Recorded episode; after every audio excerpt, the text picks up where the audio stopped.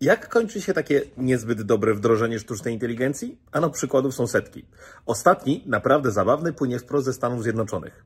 Pewien dealer Chevroleta, tego od samochodów, żeby nie było wątpliwości, wprowadził na swojej stronie internetowej chatbota opartego o ChatGPT.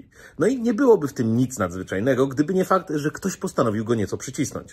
W efekcie zmusił go do potwierdzenia, że kupił właśnie za dolara potężnego amerykańskiego suwa.